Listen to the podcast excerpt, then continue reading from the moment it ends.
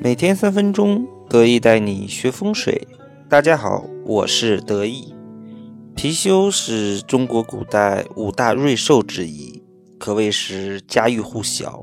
从古至今，无论是上流社会还是平头老百姓，都讲究佩戴或者摆放貔貅来招财辟邪。据说宋美龄从她父亲手中得到的最珍贵的礼物就是一对貔貅。当时因为他的大姐宋霭龄，也就是孔祥熙的夫人，从小妹手中强要了一只雌性的貔貅，所以蒋介石在一九四九年离开南京时，只带了一只雄性的貔貅到台湾，现在还存放在台湾政府内。而另一只雌性貔貅则几经辗转落到了李嘉诚手中。七十年代后，李嘉诚一跃成为世界十大富豪之一。那只雌性貔貅至今还摆放在他浅水湾的别墅中，而这位李主席对貔貅的喜爱更是疯狂。据说他收藏了八百八十八只貔貅，用来摆设一个招财的风水阵法。很多朋友呢，只知道貔貅是用来招财的，但却不知道它应该如何的摆放或者佩戴。那么今天德意就跟大家来聊聊这个招财的辟邪瑞兽。貔貅又名叫做天禄或者是辟邪。正常来说，貔貅是分雌雄的，雄性叫做匹，又叫做天禄，在古代官员的工资叫做俸禄，所以这个禄就有财的象征。天禄呢，就是天赐的财富，所以雄性的貔貅是可以招财纳福的。而貅是雌性的，又叫做辟邪，从字面的意思就可以理解它是镇宅化煞的。一般来说，貔貅是以角的数量来分公母的，头上有一个角的就是天禄，两个角的为辟邪，两个角的就是辟邪。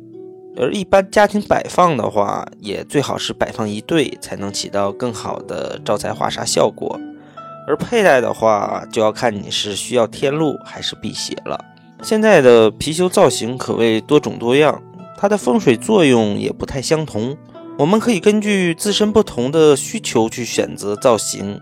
如果是做官的，就买屁股大的，代表位置坐得稳坐得牢；如果是生意人的话，就买肚子大的，代表聚财，代表财库；如果是有小孩子的，就买带翅膀的，寓意能飞黄腾达。而在貔貅材质方面也是颇多讲究的，像我们现在比较常见的有金属的、陶土的、木雕的、水晶的或者是玉石的，其中以铜制的貔貅化煞效果最好。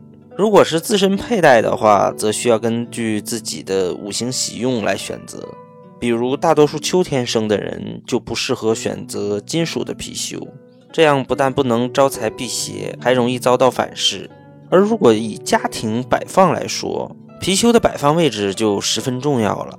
一般的貔貅是可以放在入门玄关处的，貔貅的头要对着门才好，在貔貅的前面供奉一杯清水。另外也可以把貔貅供奉在神台上，但是要比其他的神佛矮一点，位置也要偏一点。切记貔貅的头不要对着污秽方，比如说厕所或者是厨房的门，会令家人的财运衰败。